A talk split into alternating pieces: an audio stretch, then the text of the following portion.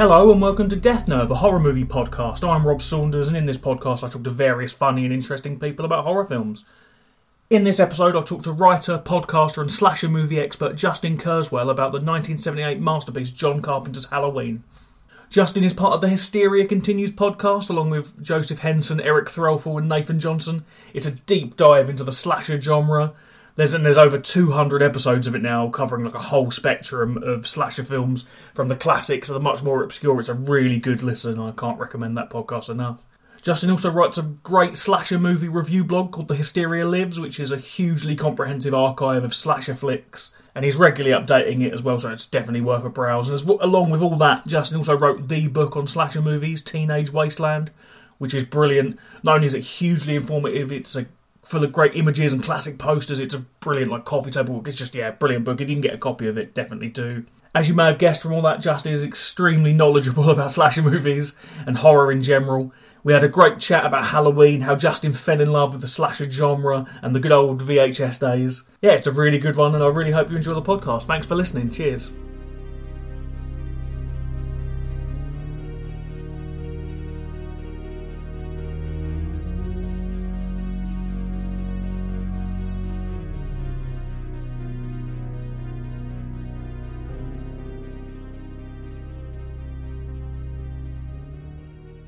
Yeah, my first question is always: Are you a horror fan? Are you a fan of horror films? Yeah, I've been a lifelong fan of horror movies. Um, I think I, I, probably came out of the womb. It sounds awful, doesn't it? Came out of the womb a horror fan, but I kind of always had a fascination with the macabre um, as a kid. And um, you see, I, I, when I grew up, I, I kind of felt between two, a rock and a hard place really when I grew up because I grew up in the seventies, um, and so uh, so I kind of I I started watching like I tried to watch the horror films on the BBC. BBC One or BBC Two used to do horror double bill in the late seventies, early nineteen eighties. Um, but my parents wouldn't let me watch them. So my, one of my earliest memories is actually cl- doing this kind of ninja move and climbing round the back um, of the sofa, under the sofa, to try and watch this BBC horror double bill. But my parents were watching Come, uh, Come Dancing or something terrible. so, so it took a while, but I um, eventually got to start watching those. And they used to be like used to be like a Hammer one, and then it'd be like an Amicus one or a seventies one. Quite often they used to have these. I, have got uh, two of my um, uh, most um, uh, stringent memories of, if that's the right word. Well, one was watching this Filipino horror movie, um, which I've never seen, where they actually had live autopsy footage, uh, well, real autopsy footage in there on BBC One. I thought, wow, that's. But the the the, the funniest one for me is watching the original Black Christmas. Um, with my mother, and they'd they'd clearly um, aired an unedited version because I remember, still remember to this day, probably being about 12, 13, and um, the pretty pink cunt line was in there. and I think it's the first and probably only time the BBC, or at that time anyway, they, they aired it. And I can remember it being, I'm sure Barry Took, you're probably too young to remember, but um, it used to be points of view writing to, there's probably a few stiff letters from uh, people about that. But uh, but yeah, I, um, and then um, I, because I say Rock and a Hard Place, because when I grew up, I was too young really to see the video nasties, because obviously I was in 1982 when it, that was all starting, I was about 13. Um, and we, our parents were quite uh, late adopters to getting a VCR video player. So I used to go to Rediffusion and those kind of video shops, and I used to see the covers for films like um, uh, Shivers and Rabid. Uh, and Friday the Thirteenth. Although, if you remember the Friday the Thirteenth cover in the UK was uh, not the, the famous cover of the silhouette of the the um, the the campers and the person holding knife. It was Alice at the end. It looked like some kind of I don't know some um, uh, Lake's holiday brochure with her with her hand in the water in a canoe. Um, but I remember thinking I really want to see these movies, and um, uh, in the school playground, there were all these rumours about people who said they'd seen the movies. Most of them made them up. And one memory I had about Friday the 13th was this girl at school said that she'd seen Friday the 13th, and it was about people having accidents on Friday the 13th and like falling off ladders, and a woman driving along the freeway and a car filling up and a drowning, and very kind of ridiculous childlike things. And we all just thought, wow, this is amazing.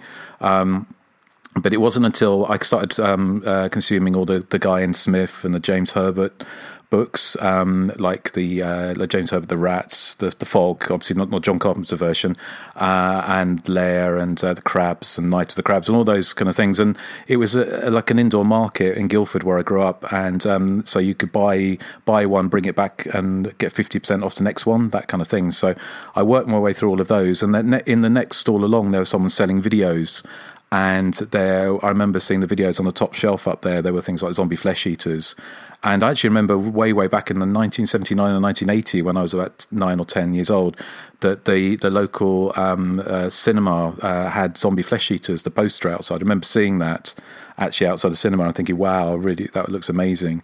and seeing all these film posters, Happy Birthday to Me, um, uh, Friday Thirteenth Part Two, The Amityville Horror, Dressed to Kill Double Bill. Our school bus used to go past the Odeon in Guildford, and they'd all be there, like Alien. I think there's Alien and something. I can't remember what the double bill was of Alien, but uh, they always seem to be horror double bills always at the Odeon in sort of 1981, 82.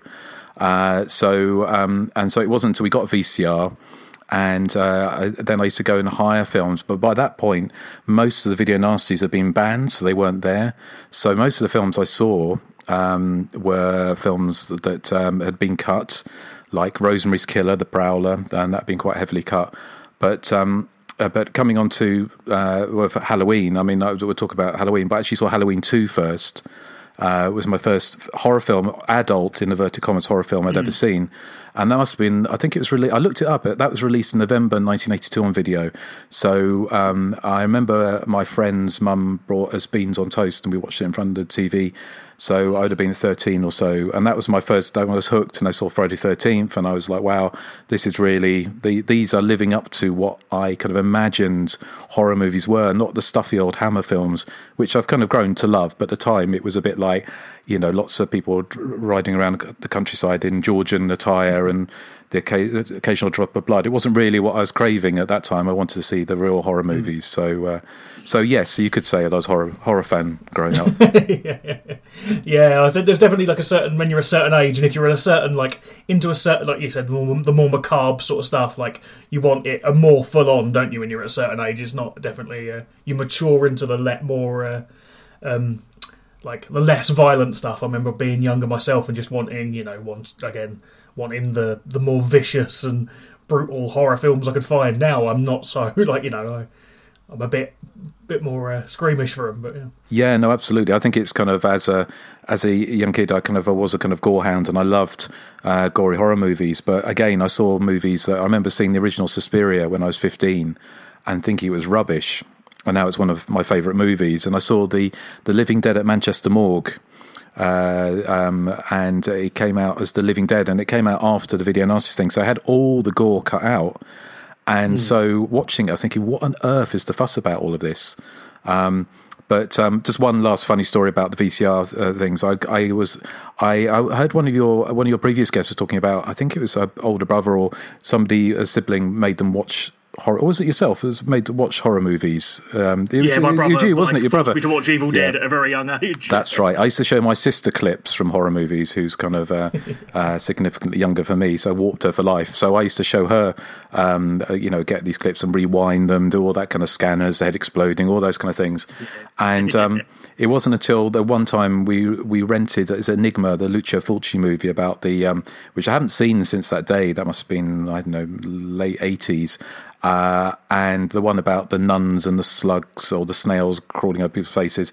And um, I hired it, and my, my one of my grandmothers was around, and she watched it. And then I was never allowed to hire a family movie night, um, a movie for family night again. So, yeah. so kind of slightly more of a solitary uh, passion my, by that my, point. yeah, my nan used to just buy any video. I remember she just had a big collection of videos, and she just used to buy anything. I don't think she ever watched them, but she used to have like a weird little collection of just like slasher movies. So she, had, the first time I saw April Fool's Day was just at my uh, nan's house because it was just there. I don't think she's ever watched it, but yeah, and films like that. I think she's used to just buy loads of videos and just put them in her cupboard and just never watch them. But me and my brother, we definitely did watch them. Yeah, it was funny. I think sometimes because none of my family, my brother has got into horror horror movies since, but he was very squeamish. Um, but no one else in my family had any interest in horror movies. And I remember when I worked, I lived in Brighton for a number of years, and I worked at the Odeon back in the early '90s. And there was this little old lady used to come in, and uh, we kind of nicknamed her the jumper because she liked to be escorted down the steps of the Odeon, this big screen, and have people. She would jump like a little girl down the steps, but have two people holding her arm. And the first time she came in, she said, um, "She said, oh, is this movie violent?" And we said, "Yes." And she said, "Oh, good." I love violent movies. so she wanted to see the more the most violent movies that we had, which obviously in the early nineties and the Odeon wasn't that violent, but it's um, uh, so I saw quite a few movies back then. I remember seeing Candyman, the premiere for Candyman, um, and uh, in like about four people in cinema because it was like a private showing for the people working there, and uh, and uh, films like that. So it was kind of yeah. So it was all the way through um, uh, growing up. Although I think I had a dip when I went to college. I kind of lost a bit of interest in horror movies, and it wasn't until kind of the mid '90s I kind of guess I kind of got back. But I think for me, the '90s until Scream was a bit of a wilderness year uh, era, the early '90s for horror movies because mm. they weren't. I, I kind of guess they they the eighties have been so big for horror movies, and it kind of tailed off. Uh, and it wasn't until the, but, but horror is a cyclical genre anyway, isn't it? it kind of waxes and wanes. Um, but uh, yeah, yeah, but like you now, I'm kind of I, I really love uh, kind of more arcane movies or movies that make uh, give you a bit of a chill. I love still love the gory old movies. I watched Night of the Creeps the other day. I love fun movies. I, I'm not uh, I don't watch films like Cannibal Ferox or any of those kind of movies anymore. It's kind of it's you know it's one and done really for me. I'm not that interested in those kind of yeah. extreme um, challenging myself for horror movies anymore. Really, it's kind of nostalgia, but I still I love watching new horror movies as well, as long as they're good. And sometimes if they're very bad, that's also good. yeah. yeah, um, you were saying about the, the, the early nineties. Was was it Scream that got you back into horror, or was it just happened to be around the same sort of time? Because you mentioned Candyman, that seems to be like a, a, sort of the weird anomaly in that era, doesn't it? Really, that's like a very good horror film around that era. That sort of before Scream, is it? Yeah, that was um, ninety two. That was ninety two. Yeah. So that was I again. I remember there was a woman I worked with at the cinema, and she's about my maybe a little bit older. And she'd gone in there. It's an afternoon off to watch it, and she came out and she was white as a sheet and I thought, and she was really shaken by it and thinking, uh, because there is something about watching films on the big screen, which of course during the pandemic we've not been able to. Um, although I've got a projector now, so I do screen, you know, watch films on relatively oh, big nice, screens, yeah. which is which is nice. Um, but uh, but yeah, 90, the nineties are a weird time. I remember feeling like I before the because it was before the internet as well. So it felt like the interest in horror movies had dropped off a cliff by the 90s, uh, apart from anomalies like Candyman and some of the other sort of movies. Um, so I, it felt like it felt quite lonely being a horror movie fan. So I had, you know, I used to get friends around. I used to, we used to watch films. I used, we used to watch Troll 2 and have like movie nights troll 2 year in the um, early 90s early mid 90s long before it became a mm. you know so we i used to show um, and i got known for showing you know evil dead texas massacre all these kind of films to friends um, and i used to love trying to scare people in a in a good way in a positive way not you know having a good time with horror movies and it felt like for a long time yeah. that had kind of disappeared um, so when scream came out it was kind of an interesting time because um, uh, it, it, was a couple of years before I started my uh, website, Hysteria Lives, but I remember going to see that twice. And one time the audience uh, reacted it to it as if it was a comedy, and they laughed with it, not at it, but with it. And the next time, people, re- the audience reacted to it as if it was a real straight ahead horror slasher thriller movie. People were screaming and shouting at the screen. So it was, it was really interesting to see that kind of reaction to it. Um, and uh, and it felt for a while and going to see cinema the trailer for I know what you did last summer coming up and it felt really like horror was back and it was this kind of re-emergence and um, uh, I used to take part in things called the news groups. I don't know if you ever remember the news groups. They were like um, it would be like alt horror, alt dot horror. It used to be like um, there would be text only message boards that um, uh, so you would have everything from alt dot werewolves, alt dot ten- tentacle porn, whatever, whatever you can imagine, there would be something. these these groups.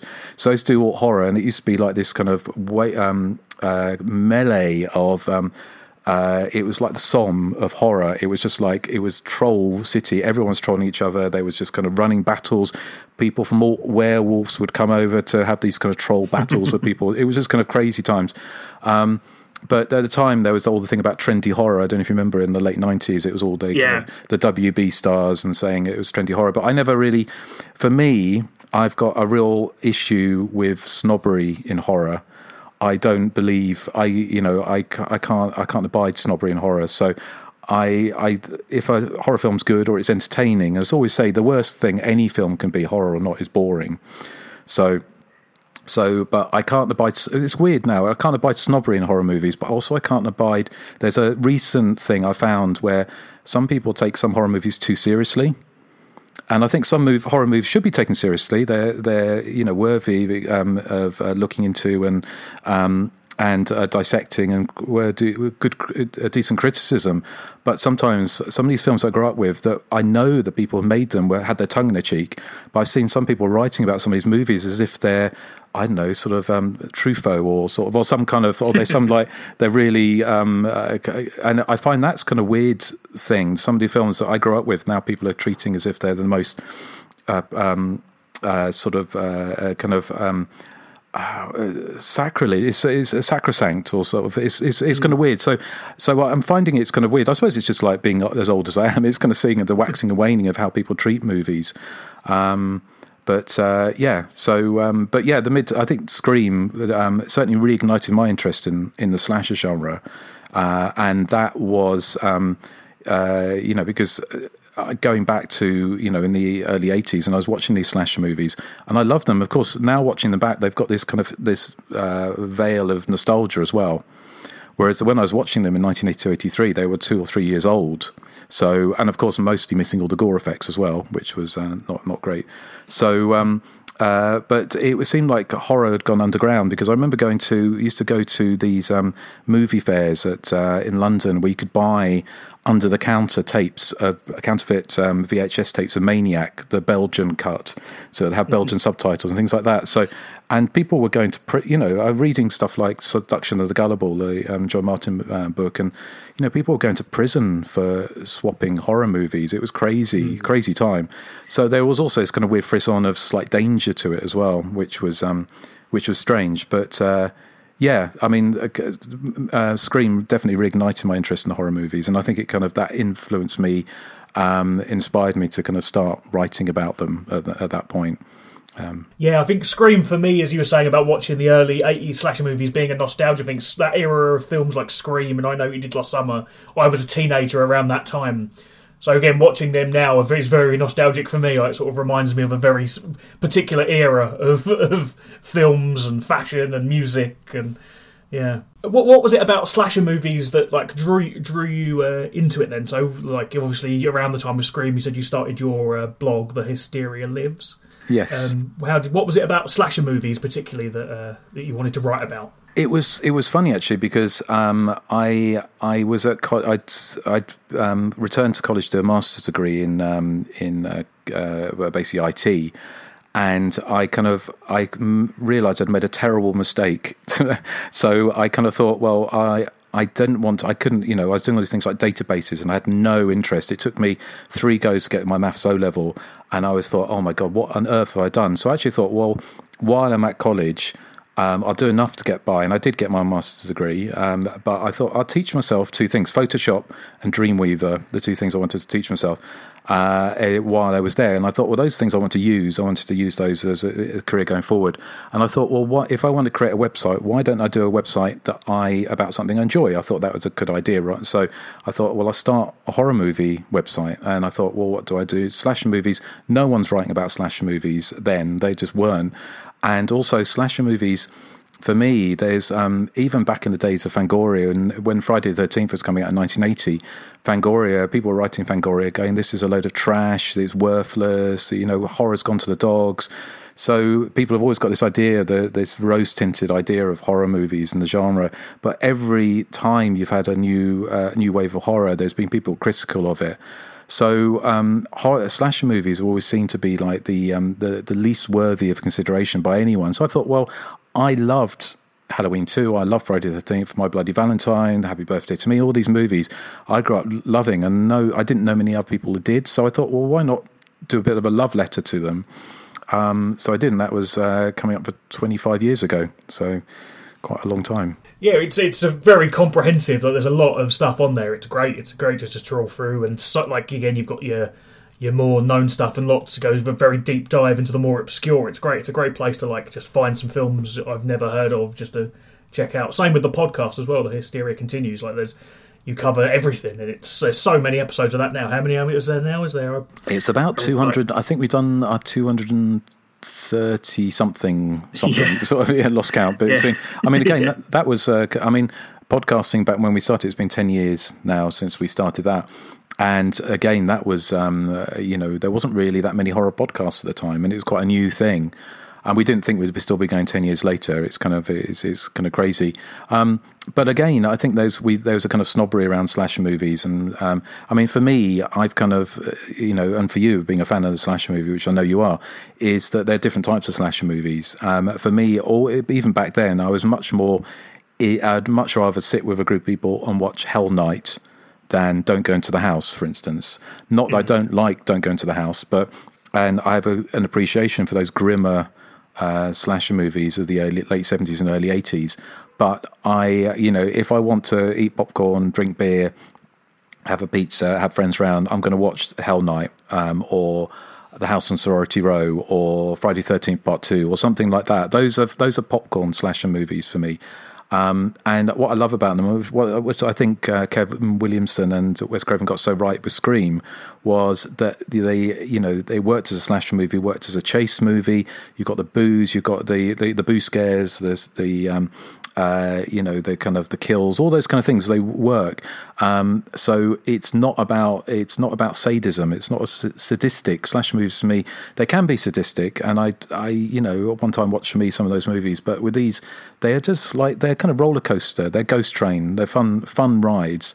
Um, and uh, that's kind of what I have always you know loved about them. It's kind of seeing Scream in the cinema because actually one of my most formative experiences as a, as a youngster my first um, film, and you covered this, and I say it's one of the, one of the podcasts I listened to of yours, uh, was Nightmare on Elm Street. I saw that at the cinema when that came out. Uh, and um, I was from 16, I think, at the time, 15 or 16, and a friend of mine's brother or sister was an usher at a Local Odeon and they got us in, and we weren't obviously meant to be in because it was mm-hmm. probably it was an 18. I think it, actually, I think Nightmare on Elm Street was one of the very first movies at that time had gone from the X rating to the 18 rating. But we were in there, and I always remember being amazed and how that worked as a, as a film. And one of my abiding memories is always is hearing the um, the heads of people hitting the back of their heads on the back wall when Freddy jumped up behind the beds. It was like bang, bang, bang. All these people hitting their heads on the back wall. Yeah. Um, and I again, I was hooked. It was thought, oh, that's amazing. You know, actually seeing this on the big screen finally, it was incredible. So, um, uh, I yeah. So it was kind of it's just been an abiding love really. And like for me now, those kind of slash movies, they're kind of um, yeah, you know, I got the I don't know if you, you probably I'm sure you did got the Scream Factory Friday the Thirteenth box set. I, I didn't. I I I I, I plan to, but yeah. I had um yeah. I've got like a projector set up, and um so I was able to watch Friday Thirteenth in three in three D because I, it's one I didn't see at the cinema. I did see I saw Jaws 3D at the cinema. I saw Amityville 3 3D at the cinema, but those were like um, 14 or 15 certificates back then, so I could get away with watching those. But the Friday 13th Part 3, I couldn't, and I seeing that finally in 3D was um, was fantastic. So again, yeah, I remember of... um, a few years ago. They I think Channel Four did like a 3D weekend or something, didn't they? And they showed Friday the Thirteenth three, but it didn't quite work. It was with the blue and green or whatever, red and green glasses, and it didn't quite work. But me and my brother were very like, oh, last Friday the 13th, 3 in 3D, and it's a bit like, oh, we could have just watched our video of it. yeah. yeah. it's kind of, but these ones work because they were the the um, the silver screen or the kind of polarized version. So like the new ones. I mean, again, it's kind of like this kind of weird. Is it, it still doesn't work as well because I remember seeing Friday the 13th Part Three in 3D, and as you remember the, um, have you ever seen that one, the one where, where Jaws dies at the end, which of course he dies, uh, Jaws dies at the end of yeah, every yeah, movie. But the end of that one, when the the shark explodes, these terrible uh, animated jaws fly. These kind of I don't know bone jaws fly towards the screen. And uh, I remember seeing it at the cinema, and they work so much better in the cinema, even than it does on home video. Yeah. And I always remember people holding, reaching up to touch things it was all the people you could see, yeah. everyone reaching up to touch stuff. So it was always wet. But now the modern 3D movies, which is one of the reasons I think they kind of failed is they were so like, oh, to have stuff coming out the screen at you, oh, that's just gimmicky. And it's like, well, you're Yeah. watching a 3D movie. Yeah, yeah. What do you think you're Yeah, I watching? want stuff flying at me. Yeah. Exactly.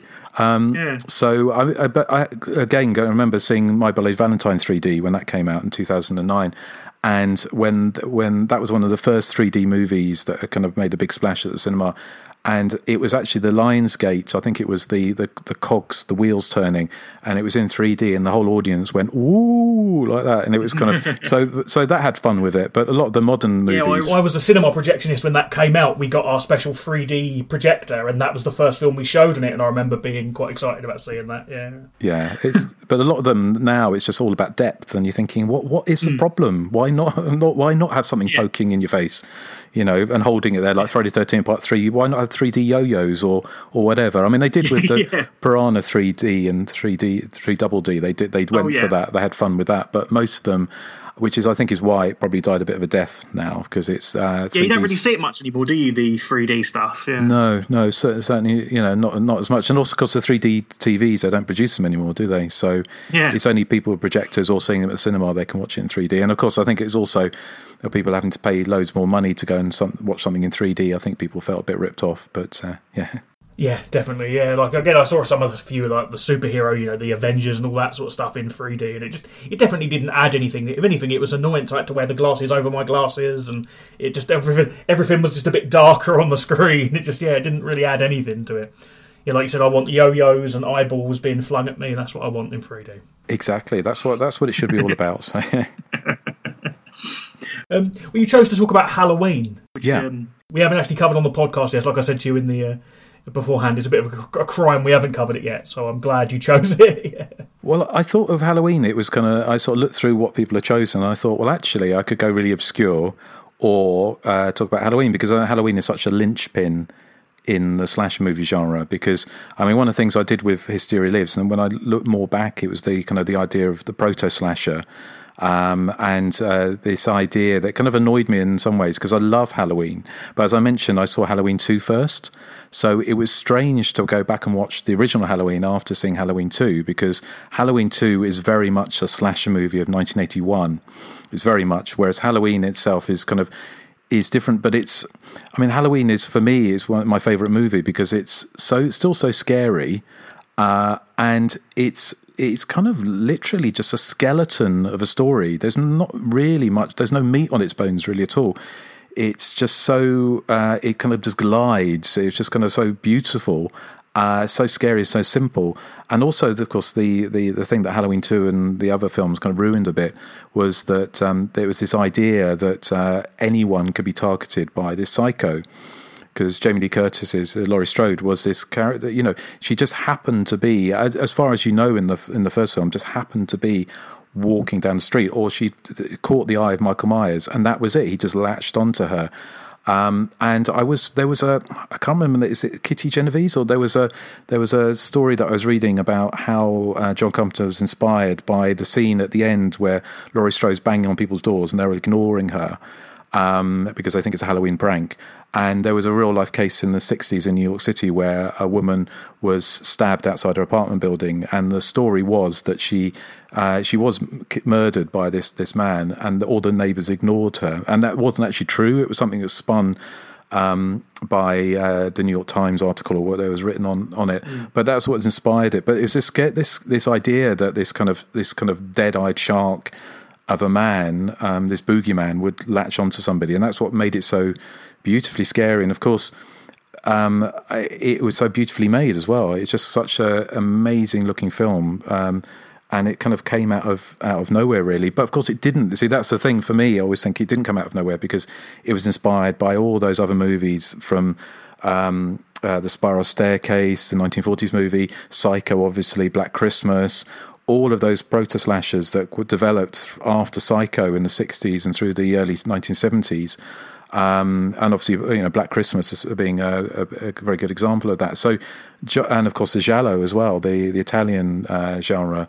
Um, so you had elements of uh, Mario Blood and Black Lace with the, the, faceless mask, all those things that John Carpenter took, and for me, he kind of turned into this perfect diamond of a movie, this shining diamond of a the perfect horror movie. But it wasn't created in a vacuum; it was created from years and years of watching horror movies um, and being a fan of those movies and trying to make a good scary movie. Uh, and so it was fascinating for me to to map that and then see how that then. Um, spiraled onto the slash movie boom of the early 1980s. I mean, for me, it's always surprising. I thought in today's things, when you got the Asylum pumping out um, the uh, the rip off the blockbuster that hasn't even come out yet, that when Halloween came out, although it came out in I think late '78 and it was um, on re-release through 1979 all the way through the early '80s. Um, and it was a real sleeper, a real kind of um, uh, a movie is that it wasn't really ripped off very quickly. Uh, I think you had Silent Scream, Rebecca Balding came out uh, in '79.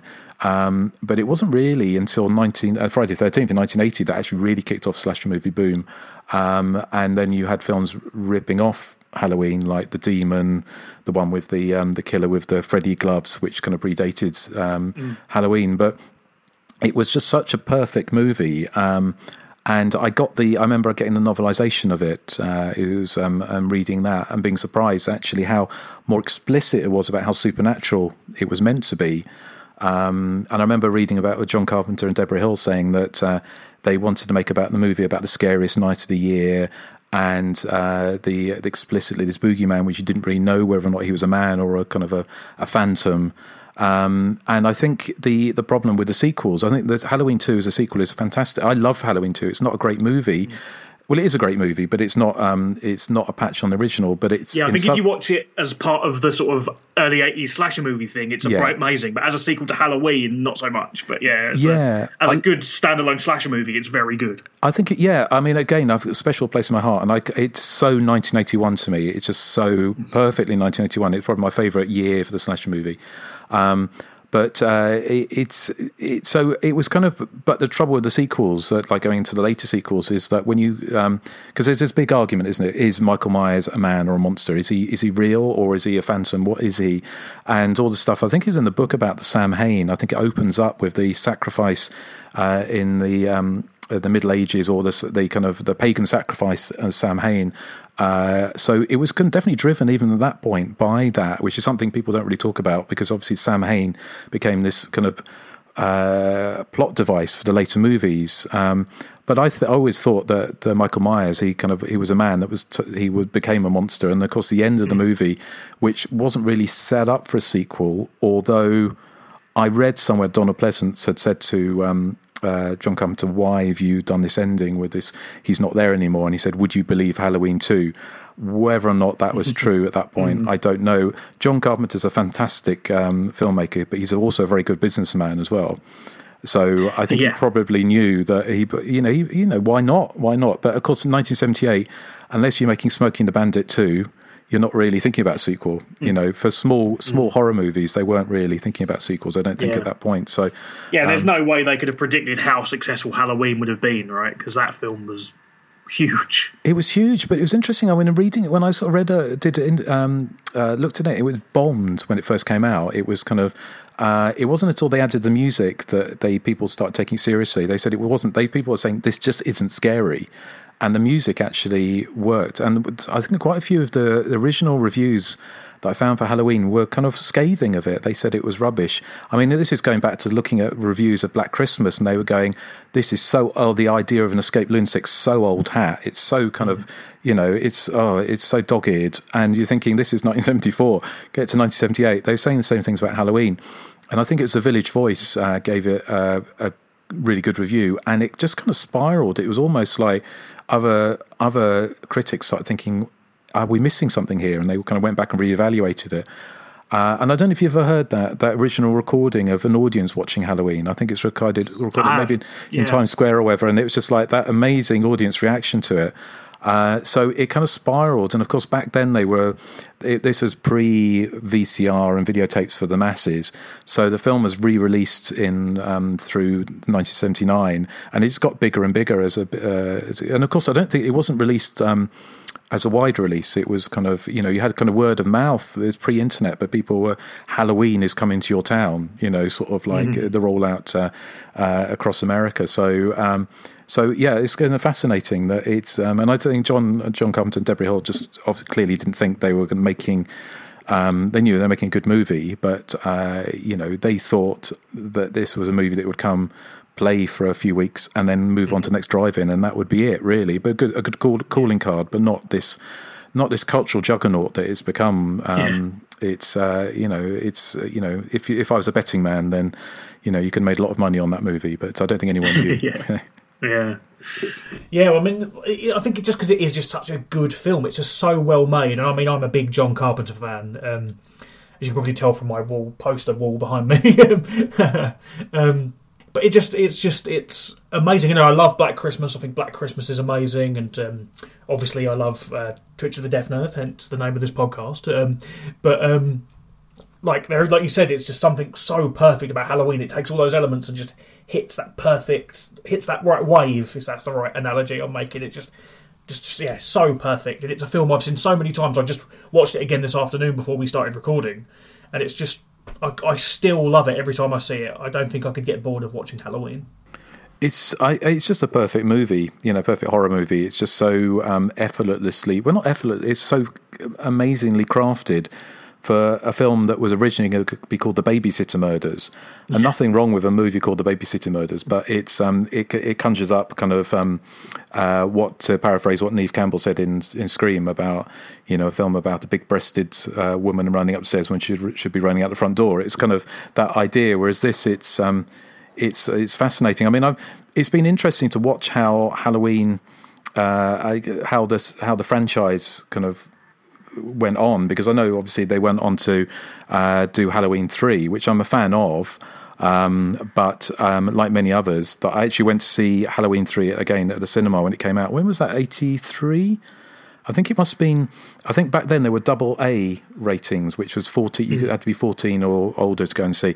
And um, went to see Halloween three, and like a funny story, I think I told on the podcast. But I went there with my cousin, and uh, back in the day, if a film wasn't successful, they would yank it off. They would put something else on instead halfway through the week. If a film didn't make get people get bums on seats, so we got there and they were showing Quest for Fire instead, the kind of caveman movie, and we thought, yeah. well, we'll go and watch it anyway. And um, I, I was mortified because we went in and it started, and I was working my way across across the aisle, and I put my hand down and I grabbed this man. Uh, I well, grabbed what felt like hair, but I put my hand on his head, and I went to move away, and it was I literally lifted off this man's toupee in the cinema. And as this 14 year old boy, I was mortified because I sat there thinking, like bright red, thinking, what on earth have I done? And I, I screamed as well because it was literally this, this, this hair came off my hand. It was, yeah, I always remember that. So I didn't see Halloween 3 f- for a number of years until after after that. And I remember thinking, what on earth? This is a robot film about, you know, exploding masks, um, Samhain, yeah. Stonehenge, killer robots. What on earth? Where's Michael Myers? Um, but of course, in hindsight, it's a fantastic movie. I love it. But um, uh, and I was working at the cinema. I think when um, was I working at cinema? No, I hadn't. No, I was, people I know when I was at the cinema I'd, had seen like the Halloween, you know, the um, Halloween four and five when they came out. Although I think I'm trying to remember. I think Halloween four came out the cinema in the UK. I'm not sure if Halloween five did. Maybe it did, but I know nothing after that did until, of course, Jamie Lee Curtis. You know, the recent Halloween uh, sort of movies, but. Um, but I think the, the, challenge has always been like you take something so perfect as Halloween, which is ba- it was kind of a ghost of a script. It's not really. It's kind of um, uh, you know there's you there's nothing there's not nothing really there but it's very simplistic and so if you just redo that over and over and over again you can do that but um, and part of the joy I always say when we talk on the podcast about films like that's why I, I still adore the Friday Thirteenth movies, the first sort of seven or so. It's its simplicity, it's the kind of repetition. It's kind of um, like comfort horror, which is kind of a strange thing to say, but it's kind of like the you know what to expect. Um, so, but with the Halloween films, it kind of felt like they were going off in too many different variations. Um, uh, you know, by the time you got to the Curse of Michael Myers, it kind of, and then of course Busta Rhymes in uh, you know, you you know, doing oh, yeah, resurrection, resurrection. And I even saw that at cinema, and that's before they redubbed him as well, because I think they redubbed him for home video. Because even in the cinema, he was even worse It was kind of like he was. They actually had his him speaking behind the mask. It was real like rah, rah, rah, rah, sort of like really muffled. Yeah. It's terrible. um, but you still have fun with it. Still have fun with it. Although you know, I found, you know, with dragging people along to see these films, but they got less and less enthusiastic about going to some of these movies. Yeah, I think Halloween Resurrection definitely screams of like a sort of producer trying to be like down with the kids, doesn't it? It's like we've got to have Busta Rhymes in it. We've got to, it's got to be about reality TV and the internet and things like that, isn't it? It's all a bit. Oh, yeah. it's kind of yeah it's i can understand why you know i mean because it's not a, a new thing i mean all the way through horror's always done that it's kind of especially through the you know you go through the 50s the atomic age atomic monsters um in the 60s they were ripping off psycho um so, you know even hammer was in on the uh, you know making all these uh, psycho rip-offs um uh, you know so you've got the italian ri- rip-offs of films and as glorious as they are you know it's kind of horror's always been cannibalistic in itself. It's always always tried to bounce off um because uh, you know essentially most of them are made for a youth audience aren't they? You get some films like halloween that that um, will uh, cross over into a mainstream audience, and films like Scream again will cross over into a mainstream audience. But I guess the majority of horror movies are, um, especially those kind of teen-oriented ones, are made for the audience, which is why in the early 1980s you had these. Um, uh, you know, it's fascinating to watch that you see all these uh, teenagers going to see facsimiles of themselves being murdered, slice and dice, and what does that actually say about them and say about the culture at the time? I, I, don't, I don't know. Although it was, um, I, I was looking into the early 1980s when I was writing my book. I was kind of trying to work out what it was, but it, it, they always sort of say with horror movies, they have they find their moment usually in times of unease um, political, social unease where things are going wrong, and people find um, solace in horror and fantasy. Um, and of course, the early 1980s were an incredibly violent time, and incredibly a time of um, huge upheaval um, socially and politically. Uh, and I've got the advent, and it, I, was, I was finding it fascinating the advent of like the serial killer, not the advent of the serial killer, but the serial killer as a cultural phenomenon, for for want of a better word, coincided in the uh, the early 1980s with all of the kind of you know the apex serial killing in the United States. So it was so people were getting away from true life crime and the terrible things happening in the news. Um, you know, there's all the Mondo documentary things like the Killing of America that were coming out, um, but going to going to cinema to see you know versions themselves being beheaded. It was kind of it's fascinating, but it's kind of it's Mm. uh, you know it's very much of its time. Well, I guess that's horror in general, isn't it? And all, like you said, always has been. And I guess um, it's, it's a catharsis, isn't it? I think watching something, especially when it comes to the more violent stuff, and it's uh, you know, it's uh, I guess it's a way you sort of uh, subconsciously deal with that sort of uh, climate.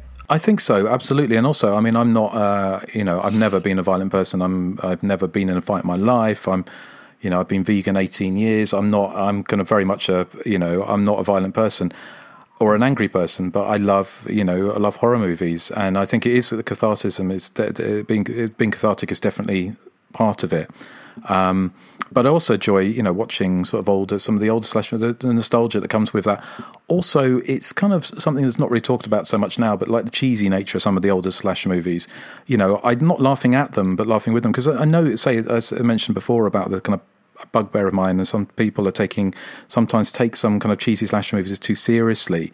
And it's not to do not to do MTS MTS3K or whatever on them, not to do them down, but to have fun with these movies because I know for a fact that having spoken to a number of these filmmakers, not John Carpenter necessarily, but some people who were making the rip-offs of, of Halloween and Friday the Thirteenth, they were winking at the audience. They were having fun with it. You know, they were very well aware they were making. Uh, you know, a rip off of Friday the Thirteenth, and they were sort of throwing, you know, um, jokes at the audience. So it's to have still to have fun with them. I just don't.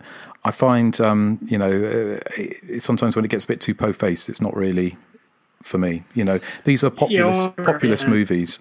You know, they weren't made. They can be. I d- and I've got nothing against criticism when people talk about films in a socio-political context or you know from gender politics, all those kind of things. I think it's fascinating to look at that, and I'm you know um, I read a lot of that, and I think it's fantastic. But you know, like the Giallo, for instance, um, is was made for a rural audience. A rural, you know, they were made, mostly made for a rural, you know, who who hated the jet set and loved seeing them being killed. You know, so it's kind of it's there is a temptation sometimes I think to take these movies. Not, I don't want to put them down because I'm not trying to put them down, but just to enjoy them how they were meant to be enjoyed, not necessarily putting them on a pedestal sometimes. When um, you know, obviously Halloween, I would put on the pedestal because Halloween is the perfect movie. But you know, I if I want to watch. Um, uh, I know, uh, you know, humanoids from the deep or something like that. That wasn't made with a straight face. That was made, mm. you know, that was kind of made as a parody of 1950s monster movies. So it's having fun with these movies. I think is still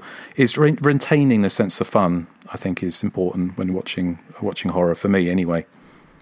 Yeah, definitely. I yeah, I couldn't agree more with that. I think, especially with like the slasher movie, because it was it sort of seemed to burn so brightly for like two or three years. There were so many films being made, and then later on, so even by the time uh, Nightmare on Elm Street came out, the slashers were sort of an old hat, really, weren't they? It was already like cliched, and I think that's one of the reasons why Nightmare on Elm Street works is because it subverts it, doesn't it? It sort of like it's a different spin on that genre that people have seen so much already, just in the two or three years. It's um, it, yeah. It's. I think it was, it was, for me when I was looking into it. I I always presumed that like say 1981 was this massive year for the slasher movie, and in fact, even when a film like Terror Train came out in 1979, um, uh, f- uh, 20th Century Fox said, "Oh, it's a box office disappointment. We thought it would make 40 million, like Friday the 13th." And everything they they thought they would make all these huge amounts of money. So what actually happened was that a lot of the films that we know and love today, like The Burning, um, My Bloody Valentine, um, not so much Happy Birthday to Me, that was one of the biggest successes, were actually box office flops in 1981. Uh, and Halloween 2 was the biggest slash movie of that year because it had that kind of name appeal. But um, there was just there was in it was there was a glut of slash movies came out, and as much as we love them, it's kind of at the time it, you have a, a, certain number of an audience, certain percentage, and if you have too many movies, you're going to get fewer people going to them, and so mm. so it was a victim of its own success. But actually, the slasher movie, the golden age of slasher movie, probably was 90 was the end tail end 1979 to 1980 uh, and beginning of 1981 and it tailed off pretty quickly uh, and but but they still made them and they're still doing them because slasher movies to paraphrase Roger Corman, he said um, to somebody when how what I want to break into movies, what what's the best thing to do? He said, get a group of attractive teenagers, take them to a, an abandoned house and kill them off one by one. It's it's cheap, effective. You can sell it easily, and so that's what a slasher movie is in in, in essence. Um, so people are still making them because they can still turn a profit because you didn't need big stars. You know, had these bloated great Hollywood epics and you know um, movies where you'd have to half the budget would go on stars. Whereas what you would do, do a get a casting call, get a thousand attractive twenty five year olds playing seventeen year olds, and you know sort of audition and then you can make a movie pretty cheaply because i think friday 13th was made for something like i think it's only $500000 or something and i think halloween was yeah. what 320000 it was pretty pretty i might be wrong on those numbers but they're pretty cheap to make um, and I think Halloween went on to make something like seventy-eight million dollars, didn't it, or something, something like that. It was kind of yeah. it was a huge amount of money, and Friday the Thirteenth forty million.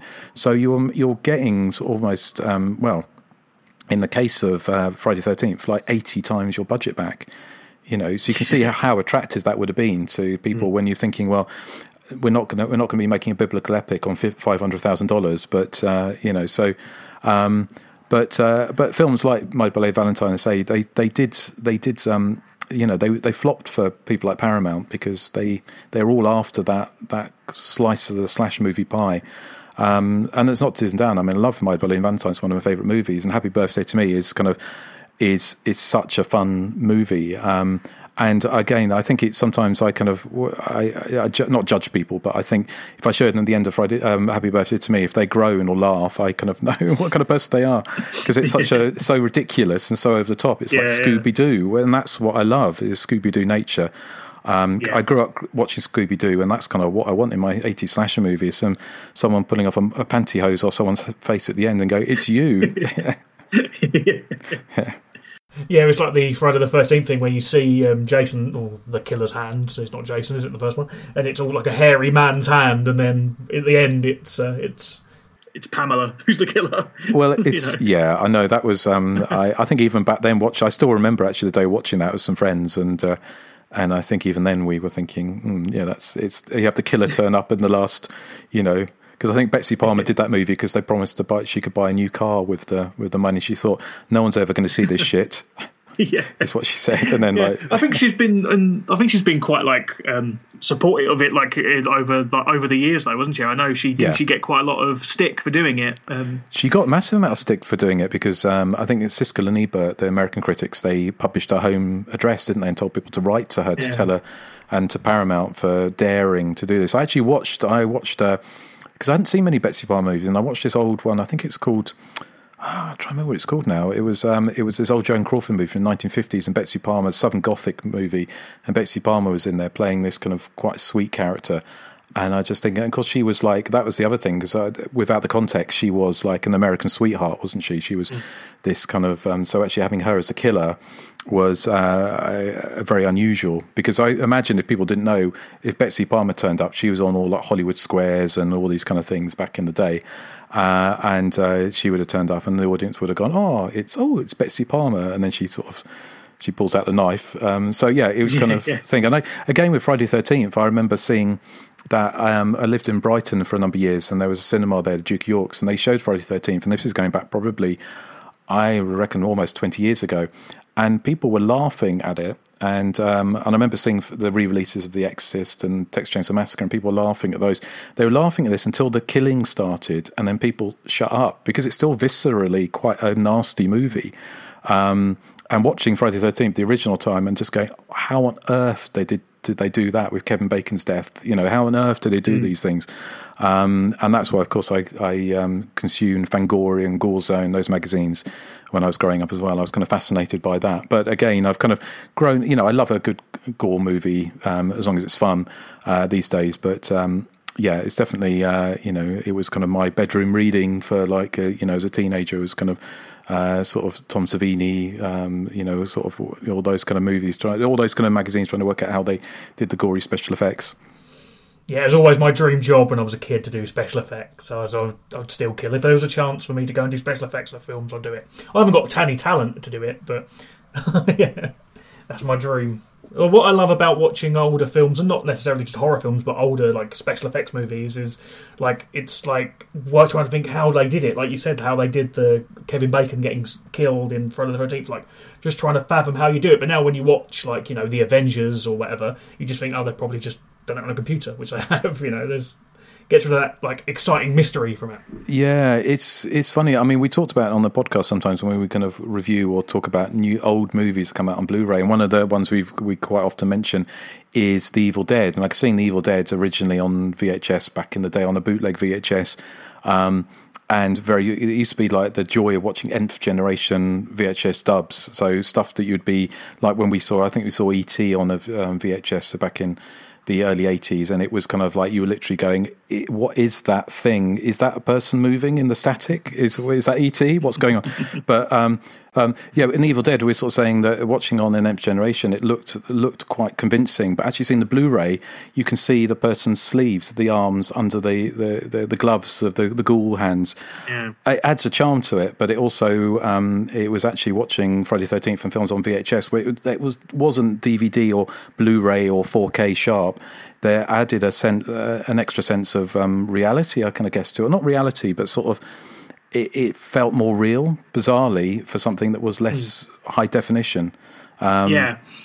Yeah, I suppose it makes it. Also, gave me like a lot of the films I used to watch. Again, you mentioned like Cannibal Ferox and things. Watching a film like that on a sort of degraded VHS always felt a bit like, oh, this is something I shouldn't be watching. This is like bad. They gave it like an air of like grime, grimmy, grimness. It's absolutely. I can. As another two other films I remember watching. One was Blair Witch Project. On um, someone sent me a copy of the uh, Sundance Festival cut on VHS before it come out in the UK, and so we watched it. And that again, watching that on VHS and. Um, and also The Ring, the original, the Japanese film, The Ring. We watched that. I got sent a copy of that um, uh, before it came out on VHS, and we watched that. And it has that had that extra sense of like I don't know, not exactly danger, but um, it felt genuinely something. It's genuinely frightening. I kind of guess, you know, watching it in that kind of context. Yeah. Um, so uh, yeah, I, it's I sometimes kind of miss those days because it's great to see these amazing Blu-ray presentations of films. Um, and I'm not going to go back. You know, I sold my VHS collection. I'm not going to go back and watch terrible uh, dubs of films. I thought one of the worst um, dubs I ever saw was Jess Franco's. I think it's um, Oasis of Zombies. And uh, I told this story on the podcast, but I'll just mention it very quickly here. We went to, went to New York in 1999 and 2001, and this is back in the time where they still had the video stores and they were selling, or you could buy loads of videos. So I actually dragged a massive bag full of videos back um, through Heathrow when I came back.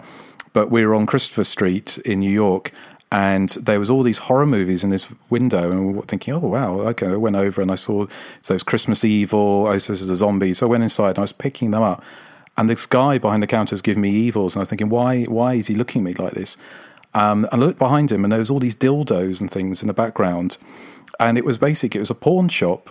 It was a porno shop, but there was a rule in New York City at the time that you couldn't have. You had to have a, a kind of fake facade. Mm um, so you couldn't have like sex toys and stuff in the window. So they got all these videotapes. So I was buying their their dummy stock, and so he wasn't that best pleased. And when I got home, they were all recording on something called EP mode. I don't know if you ever saw that NTS EP mode, mm. which every it felt like the video cassette felt like as light as a feather because there was literally about four centimeters of videotape in there because it was recorded on the worst possible quality.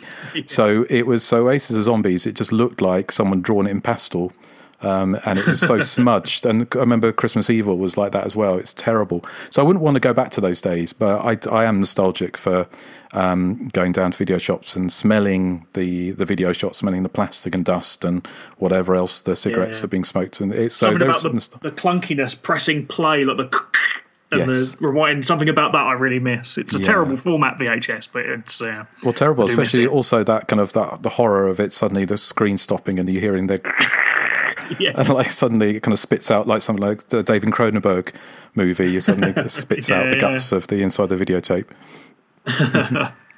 no, it was something like again, I guess going to a video shop or something. You know, there used to be Steve's Video was my local one. We used to go there, and they had. I remember them having like pre-cert stuff that was banned, and again, this must have been the sort of mid '90s. They had yeah. stuff that was like you know, like Texas Chainsaw Massacre. I remember them having that when they weren't supposed to. I don't know how they got away with it. They never let us rent him though. Sadly, as much as we tried, well, I used to go down. There was one that I used to go down before I was eighteen, and um, uh, they had things like uh, Rats Night of Terror, or actually, I think it was the, the Deadly Eyes. Maybe it was Deadly Eyes, the one with the the infamously they had the dachshunds dressed as rats. Sort of, they, that's how they got yeah. them running around. Cause they, and um, I remember going to rent it, and this uh, someone said, "This isn't. You can't rent this. This is an 18." And I went, "Oh, is it?" And I got away with it up to that point. But I used to I used to bunk off school um, uh, and watch. You know, I, I very um, strong memories of watching something. It's American Werewolf in London. Um, one of our favourites we used to rent was Superstition. The do you remember Superstition? The one about the. Um, it's the one with the uh, the haunt the house with the killer witch where the man. No, I've, not seen, I've not seen that. No. Ah, you should watch that. It's a, it's a great early '80s horror movie. There's um, there's a scene in it where um, somebody gets decapitated and their head gets put in the microwave and explodes in the microwave, and there's a killer witch who's basically like a slasher going around this house, kind of. Um, uh, sort of, well, kind of. Um, there's a scene where she kind of um, uh, pins a teenage girl to the ground and hammers spikes into her head, um, and um, cut someone in half in a in a window.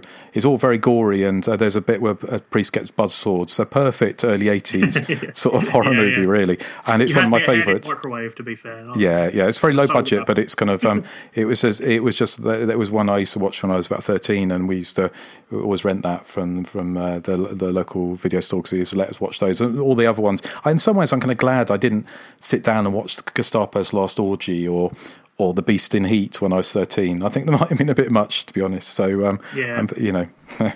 yeah, that sort of stuff never really appealed. I've seen a few of them now, like, you know, when I was like a teenager, like I said, you want to get into, you want to, I want to see the most extreme thing I can. I want to, you know, so I saw it. And again, now it's like, yeah, it's, yeah. Okay, it's, I get it, but, but it's, it's, not, not for me. me. no, no, no, absolutely. yeah. Um, well, I miss also boot fairs. My having an older brother that was really into horror films, it was always very handy because he used to go to boot fairs with mates and just bring back bags of horror movie videos. I remember like um, Intruder was the one that we used to watch all the time. Intruder, the uh, Scott Spiegel, like quite a later slasher movie, isn't it? When when was that? 80... 80s, 89, quite late. 80, yeah, it was late eighties, wasn't it? I mean, mm. that was kind of, I remember because there was a f- famous cover of Gore Zone magazine, which was a spin off Fangoria, and it had the, the front uh, was of the guy with his head being cut in half sideways, all the blood oh, yeah, going yeah. up everywhere. Um, and that got released in the UK because I used to go in Brighton. There used to be a shop I used to go to that had videos. It was like a video shop, secondhand videos, and they had at the back the pre-cert section, and they had under the counter movies, the ones that have been banned, which would go for huge amounts of money. I mean, it'd be films like they would kind of pull out and go, "Would you like to see Night of the Seagulls?" The kind of the Blind Dead, the movie, um, which inexplicitly got banned because I think it was the least gory of all of them. Uh, and um, but going to the boot fairs, I loved going to and finding. Um, you know, you'd suddenly see a pre-cert and think, oh, let's have a look at that, and then sort of, you know. So I, I, I had um, a big video collection. I collected quite a lot of the old um, the video nasties, but not not that I didn't spend huge amounts of money on things like Beast in Heat because I wasn't that interested in them. But they, um, I had probably about 500 videos. I sold most of them now because I've moved moved abroad. But uh, it, it, the nostalgia of it was was was great. But the boot phase yeah, it was always what am I going to find and I did find there was one time I remember finding there was um, uh, there were cannibal movies, and I hated cannibal movies because I didn't like the, the, the animal stuff in them. But that somebody just had them on the blanket for fifty p. There was like um, all these pre-cert cannibal movies, and I sold them for quite a lot of money. So yeah, yeah, yeah. I saw someone I have a, someone I know on Instagram was selling loads of pre-cert videos recently, and uh, Again, part of me was slightly tempted, but I thought, no, I can't justify spending £75 on Texas Chainsaw Massacre. Uh, yeah. A format I can't watch. well, exactly. Yeah, I've kept I've kept four um, ones, and one of them's Halloween two, the original pre-cert of Halloween two. I've kept that, so just you know, you know, it's always just have a little bit there at the end of the shelf next to all the Blu-rays. yeah. um, I feel like we need to talk about when we're talking about Halloween. I feel like mm. we hmm. need to talk about the elephant in the room, which is the Rob Zombie Halloween. Um, yes. What, I feel I know, I know your opinions of, the, of the, yeah. the podcast about it, but uh, where where do you think it went wrong? What's the like the well, many problems with that well, film? Was, what do you think? It was uh, funny enough. I was in. I was. It sounds really jet setting, but it happened to be in holiday on holiday in Los Angeles, in, in um, staying uh, behind the the, uh, the Grauman's Chinese Theatre in when Rob Zombie's Halloween came out. The premiere was at the Chinese Theatre, and I was thinking, God, I really can we get tickets? That'd be amazing. We couldn't, and I thought, and I thought, thank God I didn't get tickets for it because at the time I had no idea. I think, see, Rob Zombie is kind of. I, I remember watching House of Thousand Corpses and hating it. I'm thinking this just isn't for me. It's the first time I felt like an old man, even though it came out what 20 years ago, 15 years ago, whatever. And I just thought, I don't understand this. It's like it's somebody's taken all these references um, to grindhouse movies and horror movies, but doesn't really understand them because there's the thing when people watch um, early 70s or uh, 80s horror movies, it's not end to end non-stop mayhem all the way through it. There's all there's there's periods of quiet and reflection and horror, dread, whatever it is, sex, kind of comedy, whatever it is going through it's not this end. It's not this non-stop kind of almost like MTV kind of um, fast cut mayhem all the way through. And I found that with House of Thousand Corpses, I kind of likened it to like a kid being let loose in a, um, in a sweet shop and then getting a, a, sugar rush and not being able to control, control themselves. And I thought with Halloween, I thought it was an interesting um, approach because I don't think I I'm not I don't believe that anything is completely sacrosanct in so much that I kind of I agree with someone like Nick Cave. Um, Nick Cave and the Bad Seeds, when he did a cover version album, he said that the whole idea was to get inside a, a, song and destroy it from the inside out. That's the best way to do a cover version. And I th- can, so I can I can applaud Rob Zombie for doing something different. But the problem was he took something so so classy, so elegant and so scary and simplistic, and with peopled by characters you cared about, and with a genuinely frightening person who seemed. Uh, uh, you know, like ghostly. He wasn't really. He was a boogeyman. He was the the shadow in the night. And then you turn it into this kind of trailer trash kind of soap opera of swearing and having no likable characters. Everyone is despicable, and it's shrill. It's just like fuck, fuck, fuck this, fuck that, fuck you, fuck your head, fuck you know, skull, fuck you, blah blah blah, all the way through it. And it's just like Michael Myers turns into a W WWE wrestler, whatever. It kind of it just ruined it. I just couldn't understand it, and I understand that people. It has its fans, and especially younger people at the time who watched it, um, they they still people still they still has fans of those movies, and they find the old Halloween movies boring, and that's fine. That's mm. that's for them. But for me, I just couldn't stand them. I just didn't. Um, and it felt, and I appreciate, I do applaud him for doing something different. I think if you'd done a Xerox remake of it, and you could argue really the the more recent Halloween with Jamie Lee Curtis come back was kind of a kind of Xerox um, of that feel. And to mm. me, I actually appreciate that more because it was more my aesthetic. But um, yeah, the Rob Zombie versions, I haven't, I've never, I've just, his films just aren't for me. Um, and uh, you know, and I just felt that it, it, would have been. It's a shame he couldn't have done his own original slasher series where he did something and did all that trailer trash, swearing each other, horrible characters. No, you know, it almost for me actually, I felt like with Rob Zombie, I actually did wonder whether or not he actually liked doing those films or he actually hated um, his own audience. It's kind of I don't know. Mm. I don't know what what what. Yeah. It's yeah, they just seem very mean spirited. I think his two yeah. Halloween films, uh, well, his films in general, like you said, it's all very just no like again. There's no characters that I like in any of them, and they're just yeah. very, I don't know, just yeah, not just mean spirited. They just don't seem they're not pleasant to watch. I don't think. No, I kind of. Um, I mean, funnily enough, he's vegan as well, so it's kind of like I don't know what his what his mindset was with those with those movies, and I wonder if he got trapped into making them, and he kind of. I, I, I don't know. I'm not trapped, but he kind of trapped by his own image. I don't know what it was. Um, you know, I'd love to see him going and making a I don't know a story about ballet dancers or something, something just doing something completely different to try something. But he's probably mm. is trapped by his own his own self image with them. But um, yeah, I kind of I you know we had fun. We did a drunk our drunk cast on them, and so we had we got drunk and watched them. Uh, we talked about them after consuming numerous amounts of drinks, and that was the way to get through them. But um, I, yeah. I remember I saw the first one on on DVD, and I started watching the second one, and I realised when we did Drunk Cast, I hadn't finished the second one. I think I turned it off. I just thought I can't watch this. It's just too shrill. It's kind of it's yeah. yeah. but it has its fans, and so if you love those movies, then you know, good for you. But it's yeah, yeah, yeah.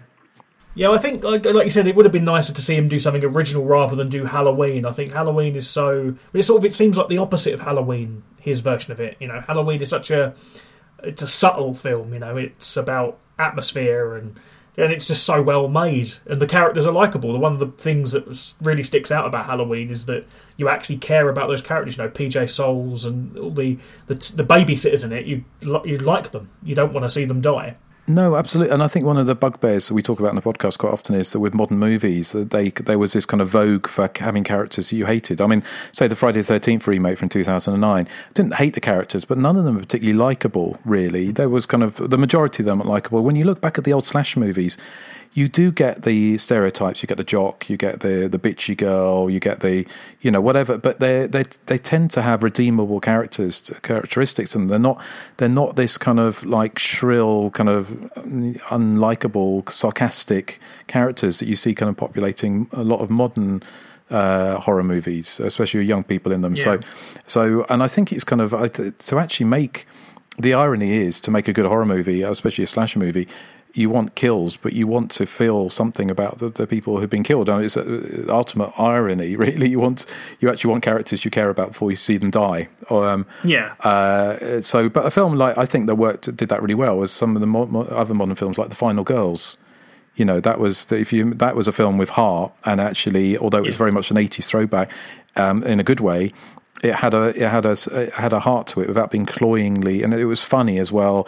But the characters yeah. were felt re- re- uh, relatable, and I think that that was good because most of those early eighties um, horror movies, like say for instance, you know Halloween, I don't, I probably wouldn't want to hang around with teenage girls or talking about boys and homework. it probably wouldn't be my scene, but the in say Friday the Thirteenth when they're having fun, they're smoking pot, playing strip monopoly.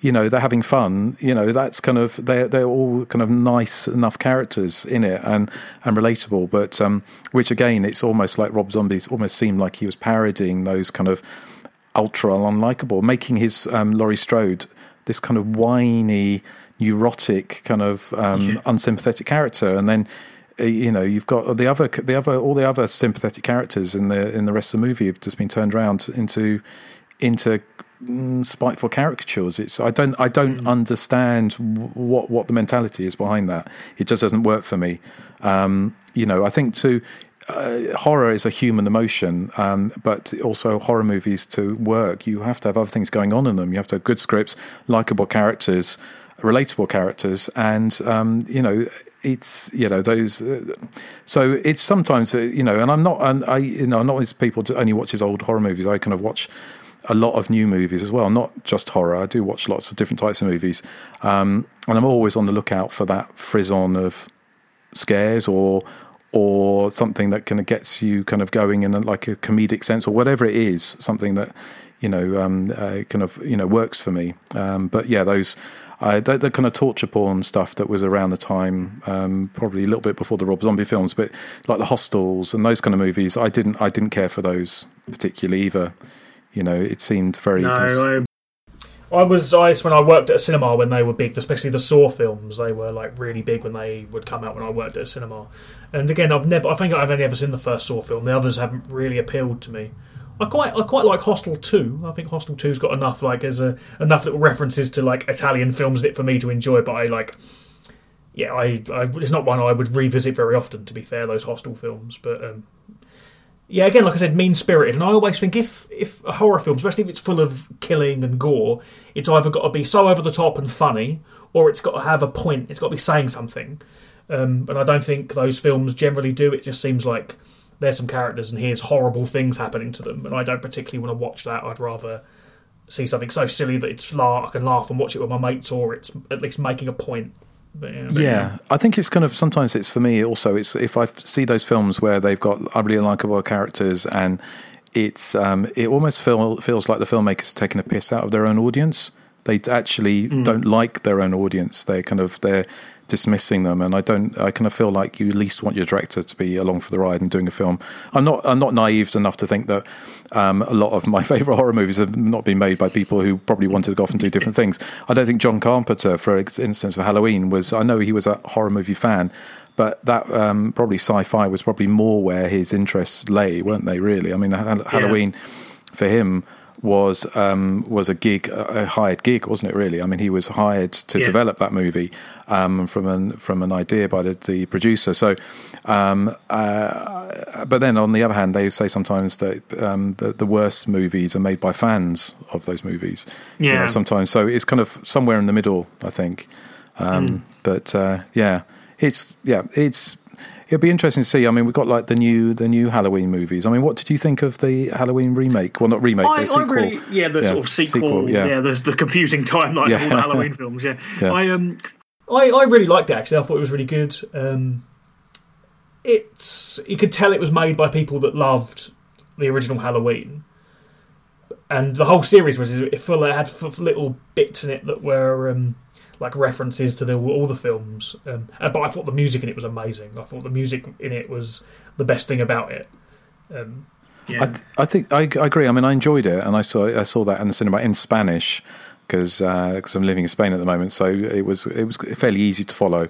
And actually, funnily enough, actually, because then it was because um, American American films people speak slower than they do in Spanish films. So when they dub them into Spanish, they have to speak slowly in Spanish because they're matching the lips, so it's easier to understand. But um, I do, I kind of part of me does feel a bit. Uh, it's a shame that Laurie Strode's character. I thought.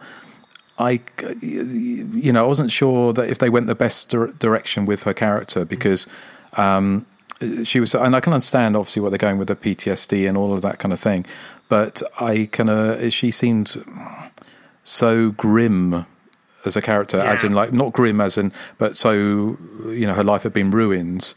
That what you're essentially still watching a popcorn movie. Halloween is a popcorn movie. It's not meant to be a. It's not a diatribe on the realities of PTSD. So I kind of potentially would have preferred uh, Laurie Strode to have a maybe of just to been not just to been, but to been someone who was living her normal life, and then it was interrupted yeah. by Michael Myers. Perhaps I, I don't know. I don't know. It'd be interesting to see how they obviously with with COVID. Um, we would have already had the sec the second in the trilogy coming out, and um, they've been delayed. I think it's been is it been delayed to October this year?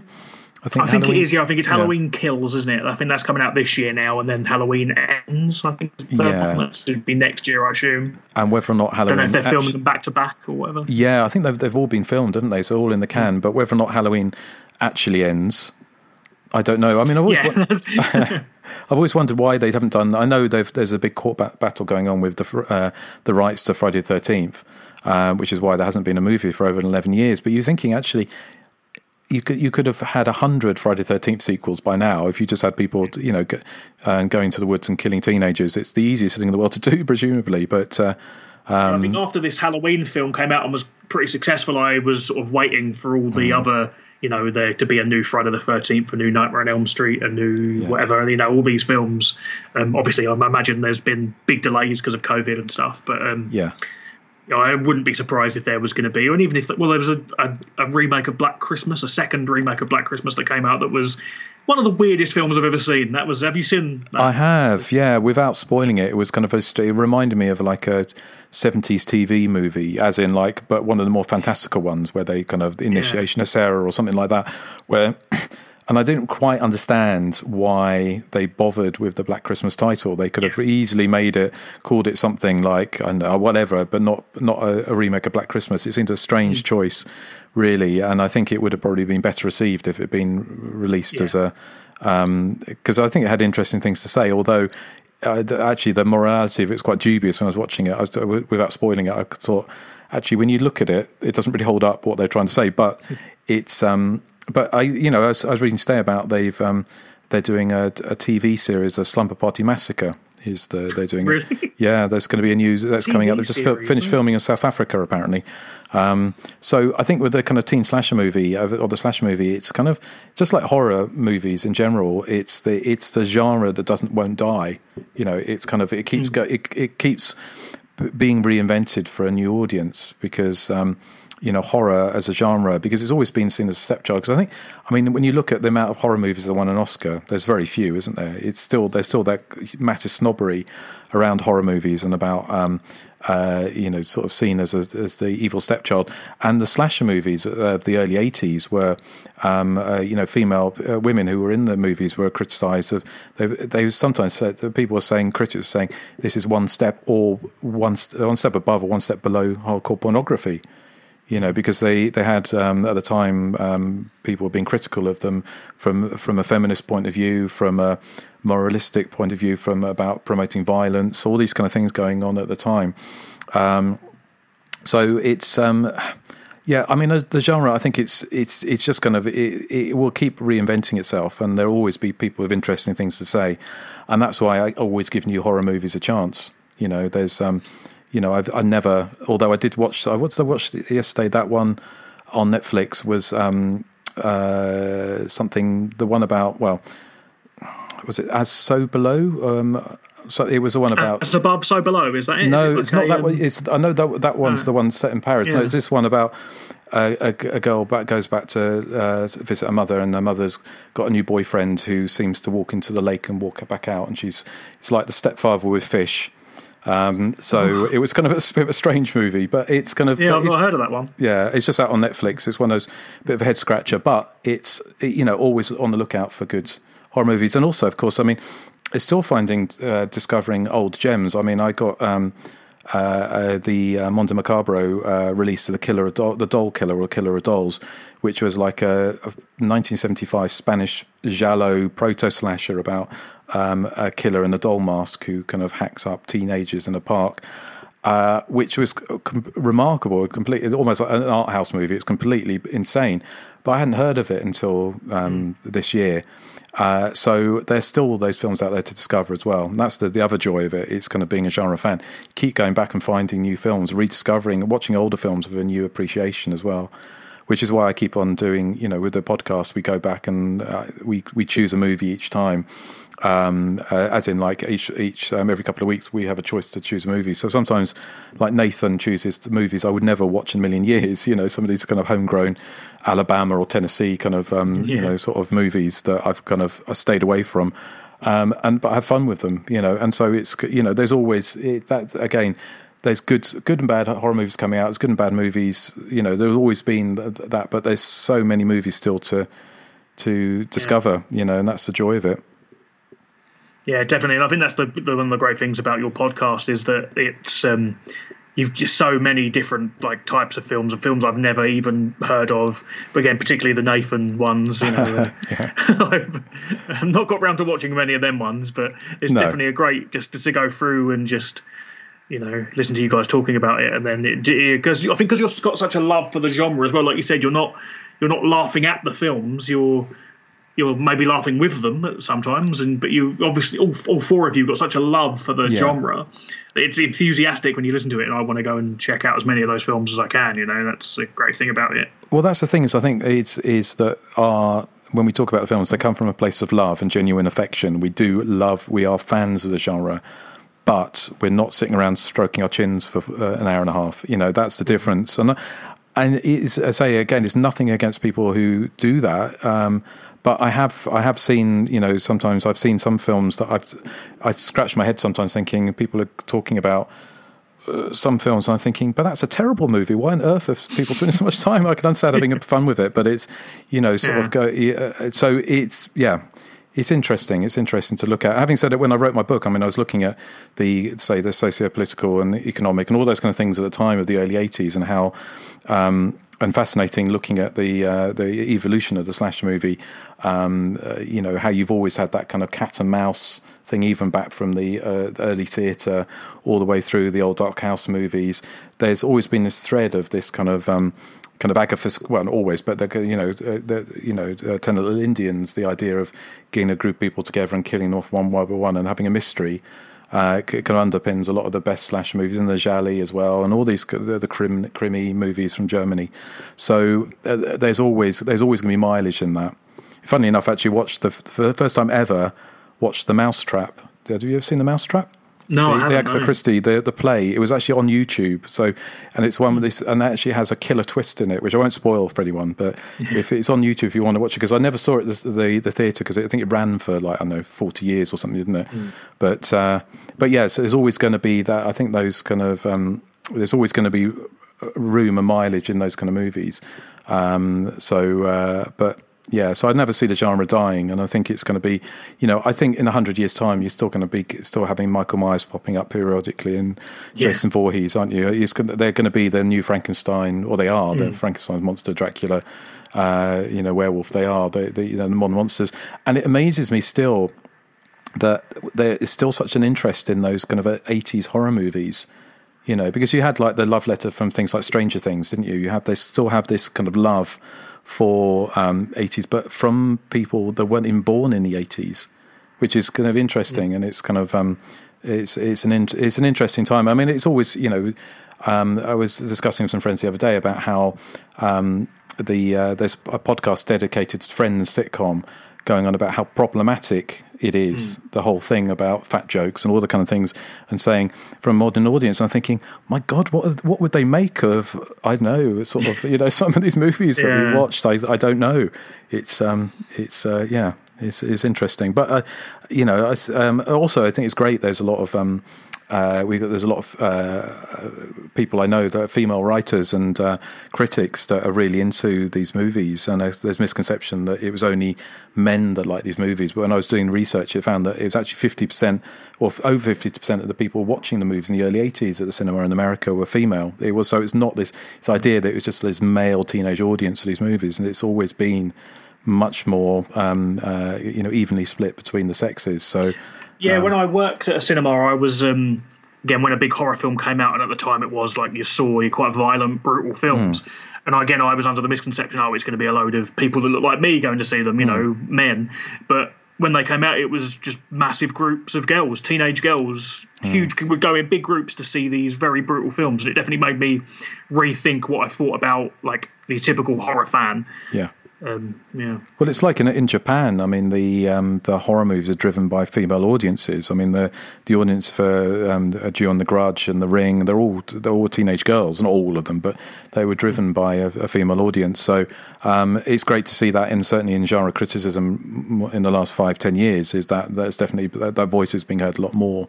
Um, so uh, it's, it's being reevaluated. Um, so, but yeah, so it's always interesting times. But uh, and of course, you know, where would we without the final girl? You know, Jamie Lee Exactly. Curtis. Yeah, So, yeah. Yeah. I mean, yeah, Jamie Lee Curtis is fantastic in Halloween. She's so good, and and the sort of the well, all the other sort of slasher movies she was in afterwards. Like I love Terror Train. I think she's really good in that. Yeah, it's I interesting. think she's obviously in it just to give it a Halloween link, isn't she? Really, but I Yeah. think she's really good in it. I think she really stands out. Well, I always thought it's funny that because I mean, Jamie Lee Curtis was that she when uh, she plays Laurie Strode so well in Halloween, this kind of virginal, shy, awkward teenage girl. But in real life, she was going to discos, um, uh, being you know she was like a kind of a tomboy, and it was completely unlike her character. You know, her character Laurie Strode is was more like the um, the character in Terror Train, slightly more. That was more like real Jamie Lee Curtis. Um, and funnily enough, when when something like Prom Night or Terror, Terror Train came out, they actually had um, they would have like Leslie Nielsen in Prom Night. They didn't say Jamie Lee Curtis in Prom Night. It was kind of funny. They didn't really use utilize her, although they did because they wanted that connection. And um, she, I think she was kind of tricked into being not tricked into being in the movies like Prom Night. She said they added the escape killer stuff into it after she'd read the script or after they cut the film. Um, so, uh, but I love the fact that she's gone done this kind of. Um, 180 or she's gone back um, well she's changed because i think you know she felt typecast she wanted to do different things uh, after she kind of did like you know when she did halloween 2 as a favor to debra hill and john carpenter um, and then did road road games with stacy keach and obviously the fog as well obviously another fantastic carpenter movie but um, when she went off to do different movies i mean she said that uh, it was interesting. She said that um, she said that like she did Trading Places, and she said that um, someone said about horror movies and um, uh, not being good for women and um, being sexist, and she said, well, none of the horror movies that I did asked me to take my top off, unlike Trading Places. Although, having said that, obviously lots of slash movies in the early 80s did feature lots of topless women. But she did this kind of came back to the horror movie, and although she says she doesn't love horror movies herself, she she was too scared by them, but she she actually um, uh, you know has a genuine affection for them, and obviously what what you know her career came from um, you know she was I think she's on um, sort of the Love Boat and things like that in the in the late 70s or the um, before Halloween sort of uh because obviously coming from Hollywood royalty she had that little bit of a, a step up and being the daughter of Janet Leigh the connection to Psycho and everything. Um, but uh, yeah, I'd, it'd be interesting. I'm looking forward to seeing where the sequels, go, well, the, the, the how the trilogy closes. Um, Yeah. because I think I heard the second one it was going to be more like almost like a vigilante one with a town of Haddonfield turning on Michael Myers. It's going to be like this kind of much more like, um, but uh, it remains to be seen. It's kind of it's a difficult balance, isn't it, between doing the formula and getting the formula right and doing something slightly different with a twist on it, keeps it fresh, but doesn't ruin it. You know, doesn't make it Yeah, completely definitely. different. Yeah.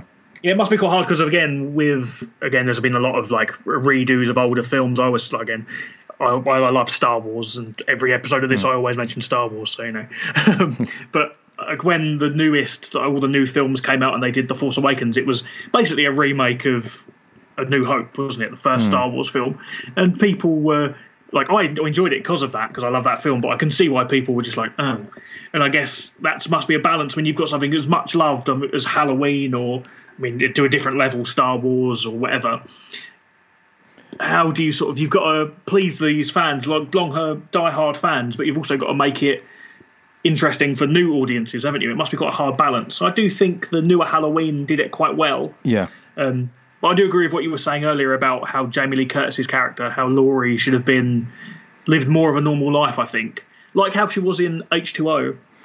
I think Yeah. she was sort of. It was nod so that she had like she was traumatized by it. She was like an alcoholic in that. I think wasn't she? Mm. That's And, uh, right, yeah. But she was still like functioning. She was a teacher, and I think it would have been more interesting that. But I could see why they did it. I sort, you know, I, I enjoyed that new Halloween film, and I, I mean, I'm very like I said, very interested to see what they do with the next two.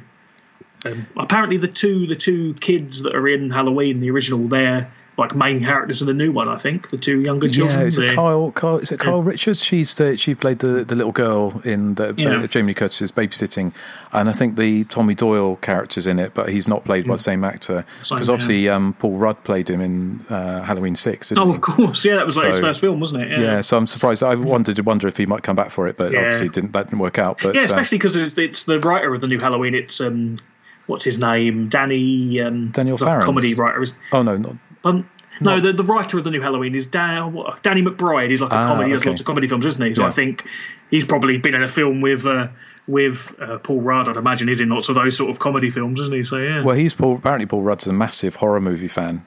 He Oh. loves, he, he- so uh, he, you know, try and get him on the podcast one time, but I don't think uh, it's a bit too big a star at the moment. So it's like we almost, apparently, we almost we know someone who knows people who know Tom Hanks, and we all uh, we apparently were very very close to getting an interview with Tom Hanks um, on uh, He Knows You're Alone, but it didn't Yeah, yeah. happen. So, but there you go. Well, I think with an actor like that, it must be interesting because I mean, how many times has Tom Hanks been asked about Forrest Gump, or you know, Yeah. like it must be interesting. He's never been asked about you know that. I'd imagine very often anyway. He's. I think he's been. He he was on Jay Leno or one of those shows, and they showed a clip from it, and, and he was actually quite humble about it. And he said it was my first movie. It gave me a break. You know, it was kind of so. Um, he wasn't that dismissive because I know there was a period when. Um, uh, when I first started writing for uh, doing Hysteria Lives, and even back when we started doing the podcast, I remember getting in contact with some people for like a film like The Prey, which isn't a um, you know, an early 80s slash movie and trying to get interviews with people. And people were a bit like, well, I don't want to talk about that. Or, or even just wouldn't refuse to even, you know, point blank said, don't never write to me again. Um, and then you had actors like the I can't remember his name, but in Silent Night, Deadly Night, you know, where they find find Jesus and they go off and become very anti horror. Yeah. And then of course the advent of all the um, uh, of all of the uh, the uh, conventions over the last 10, 15 years that people can make a lot of money by appearing in them, and obviously people. So a lot of that there has been a softening, I think, in those things because I think a lot of those actors and actresses were stung by the criticism that they got for appearing in slash movies in the early eighties because. Um, yeah, when I look back at saying uh, when I was doing looking at reviews, because one of the things I love doing is doing research into how these films were received, and I've got a newspaper.com subscription, so I go back and see how uh, some some of the films, think any reviews, but films like The Burning, you know, it was kind of like um, you know saying a gore bore, an abomination. You know, they kind of the really. And they, there was a point in the about sort of 82, 83, where several critics said they would just go um, no stars, and they would say they would refuse to review the movies because they said that it would give them oxygen. So they were really hated at the time, and I think I say The these Spinal Tap shit sandwich type review. yeah, they was kind of because they, also they were critic proof as well because they hated you know Siskel and Ebert hated the Friday the Thirteenth movies and they hated um, they loved Halloween but um, they hated all the films that came after that.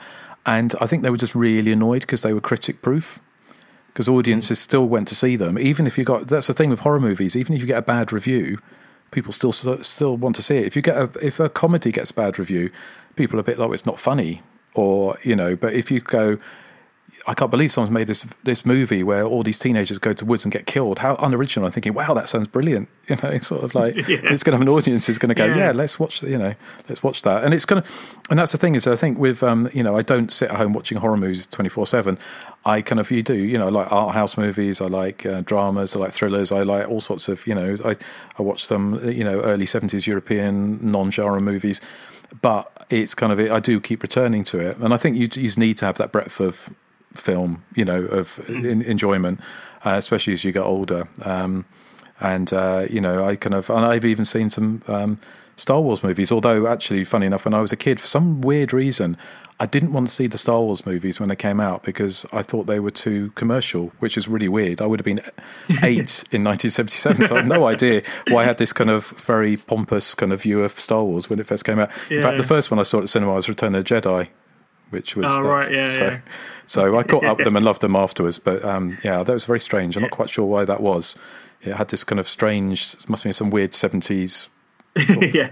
uh, sort of childhood affectation. I don't know what, what that was about. I guess I suppose at that time it was just everywhere, wasn't it? I guess you know I, I was I you know even for me as a kid I was born in like '84, so like even for me as a kid Star Wars was everywhere. But I'd imagine you know the mid to late '70s it was everywhere. Well, it was kind of strange at that time. Well, not strange, but because growing up, uh, you know, I'm trying to think. I, you know, I remember going to see Snow White and the Seven Dwarfs at the cinema. Not, you know, it was a re-release because I used to re-release all the th- things. And I think that was maybe my first time going to cinema. But then it was that time Um, I don't know if you remember a film called Meteor, which was the a disaster movie, which um, uh, came out in 1979. I went to see that cinema, and that's one of the ones we got there, and not there was nobody there. And I went with my mother, and we knocked at the door, and the the the, the um, manager came down, and we said, "Well, what's going on?" He said, "Well, no one's come to see it, so we're not showing it today." So I remember thinking, but then looking up, and there was Scanners. I think it was Scanners was um, was the other film showing, and going, "Can I see that?" And my mother saying no because it was an X certificate. yeah. But yeah, um, yeah, it's yeah, it's uh, yeah, funny old times. yeah. Obviously, you're still keeping up with modern horrors. Anything yeah. in particular you've seen recently that you've uh, you would recommend? Ah, I'm trying to think. Actually, I'm. Um, I saw there was a one film I saw that I thought was um, really good was Hunter Hunter, which was um, uh, was it's Devon Sawa who was in Final Destination, mm. completely unrecognisable actually from. Um, uh, obviously, he's 20 years older, but um, about a, a, kind of a separatist family that little uh, husband and wife who lives in the woods uh, and sort of uh, lives apart from civilization and um, there's a wolf that's kind of stalking them. But there's something else going. There's there's something else going on. It's basically this kind of who's the hunter and who's the hunted, and it has a kind of a you don't know whether it's supernatural tin or there's it's kind of it's kind of very playful, but also quite um, quite sort of graphically violent towards the end, which um, but it has a, a payoff which kind of works. So I thought that was really good. Um, another film I watched, um, funny enough, actually talking about not liking extreme horror, but a film I watched the the other day, which I hadn't seen for a while, was Starry Eyes, um, which is about uh, um, which from I think it's mm, it's probably about ten years old now, about uh, a woman uh, in trying to make it in Hollywood as an actress, and there's kind of like a satanic kind of cult thing going on, and she has to um, make these sacrifices for fame. So it's kind of parable, like kind of around fame. But uh, yeah, I mean, lots. Of, I mean, The Killer of Dolls was um, a film that I'd recommend if you've got like a taste for the weird Eurocult uh, side of things. I've been on L- Lamberto Bava kick. Um, we just reviewed um, uh, the film uh, Body Puzzle which is his kind of oh, last yeah. giallo, um, which uh, I hadn't seen for That's a while. 90s one, right? That's like 92, yeah. Early 90s, yeah. It's yeah. quite a strange time for that, uh, for a giallo. Definitely. Like, it was, around that time, was there? Yeah, so I've just reviewed it, but reviewing it for the site as well. And it's kind of, I hadn't seen it for a while, but it had like, it's it's what I love about some of those again those kind of eighties and you know mostly eighties slash movies, um, and some horror movies as well. Some of them you know, but they're kind of the what the fuck moments you know, when suddenly something happens, you go, "What the fuck?" It's kind of like, and in that one, in Body Puzzle, there's an amazing sequence where the killer is hiding in a chest freezer, just on the chance someone walks past, and then goes, starts looking inside, and then jumps up from underneath these frozen pizzas, and he's thinking, "What the fuck?" But it's so,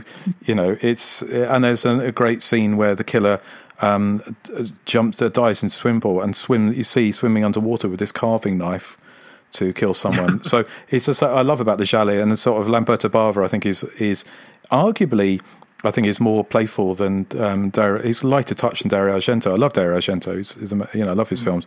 Well, not all of them, obviously, but um, uh, the classic era films, I love them. But uh, Lamberto Bava seems to have a lot of fun with his movies without it tipping over into complete parody. Although having a killer in a chest freezer jumping out from under frozen pizza and, and tagliatelle is probably quite close to parody, but um, yeah. but he's got like you know all those those eighties ones, You'll Die at Midnight, Delirium, Photos of Gioia. Um, you know they're, they're so much fun, and of course he made De- you know Demons and yeah. Demons one and two, which are like you know fantastic eighties um, so, so movies. So. Um, but uh, yeah, all those. I mean, I'm you know, there's so many. I always do this when I go on a podcast and I have to write down what I've watched because I forget it by the time we get around to it. Yeah, so I, can't, I, can't, think of anything else I watched recently, but uh, um, uh, I got because I got an Amazon Fire Stick because obviously we're in Spain and sort of, but um, they've got like freebie channels, sort of uh, like amazing movies and all these kind of. So going back and um, and uh, on Plex and stuff, and they've got these kind of strange seventies TV movies of like. Um, like I don't know if you remember the Brian Clemens. Do you remember Brian Clemens? He did a, a series called Thriller in the seventies, and it'd always be like a, a, woman in peril type thing. And there was a um, there was a fantastic one called "I'm the Girl You." I think it's called "I'm the Girl You Want to Kill," or and it's about a psycho killer chasing this woman around in the par- um, uh, a tower block. Uh, and they were shot on video in the mid 70s, so they've got that kind of weird 70s shot on video, everything glares and has orange or purple halos around it. Um, but he wrote loads of. He, he um, if you look him up, he's he's just it's got a very kind of proto slashery feel to feel to them. So. Uh, uh, and I, I, watched one, and I I can't it's the the Woman Hunter, which sounds like a terribly misogynistic title, but it was um, it was a seventies um, sort of pot boiler about uh, an heiress being trying to be driven mad by some gigolo, but you know, stuff like that are just kind of fun. It's fun to pass the, especially COVID afternoons of kind of like not being able to go out. It's kind of like finding some old seventies pot boiler is always a is always a joy. There's always something to, fun to be had with it. Yeah, definitely. Yeah, yeah. So. Thank you very much for doing that. Really, again, really appreciate it. And uh, it no, no, it's had, had fun. So yeah, I look forward to hearing back.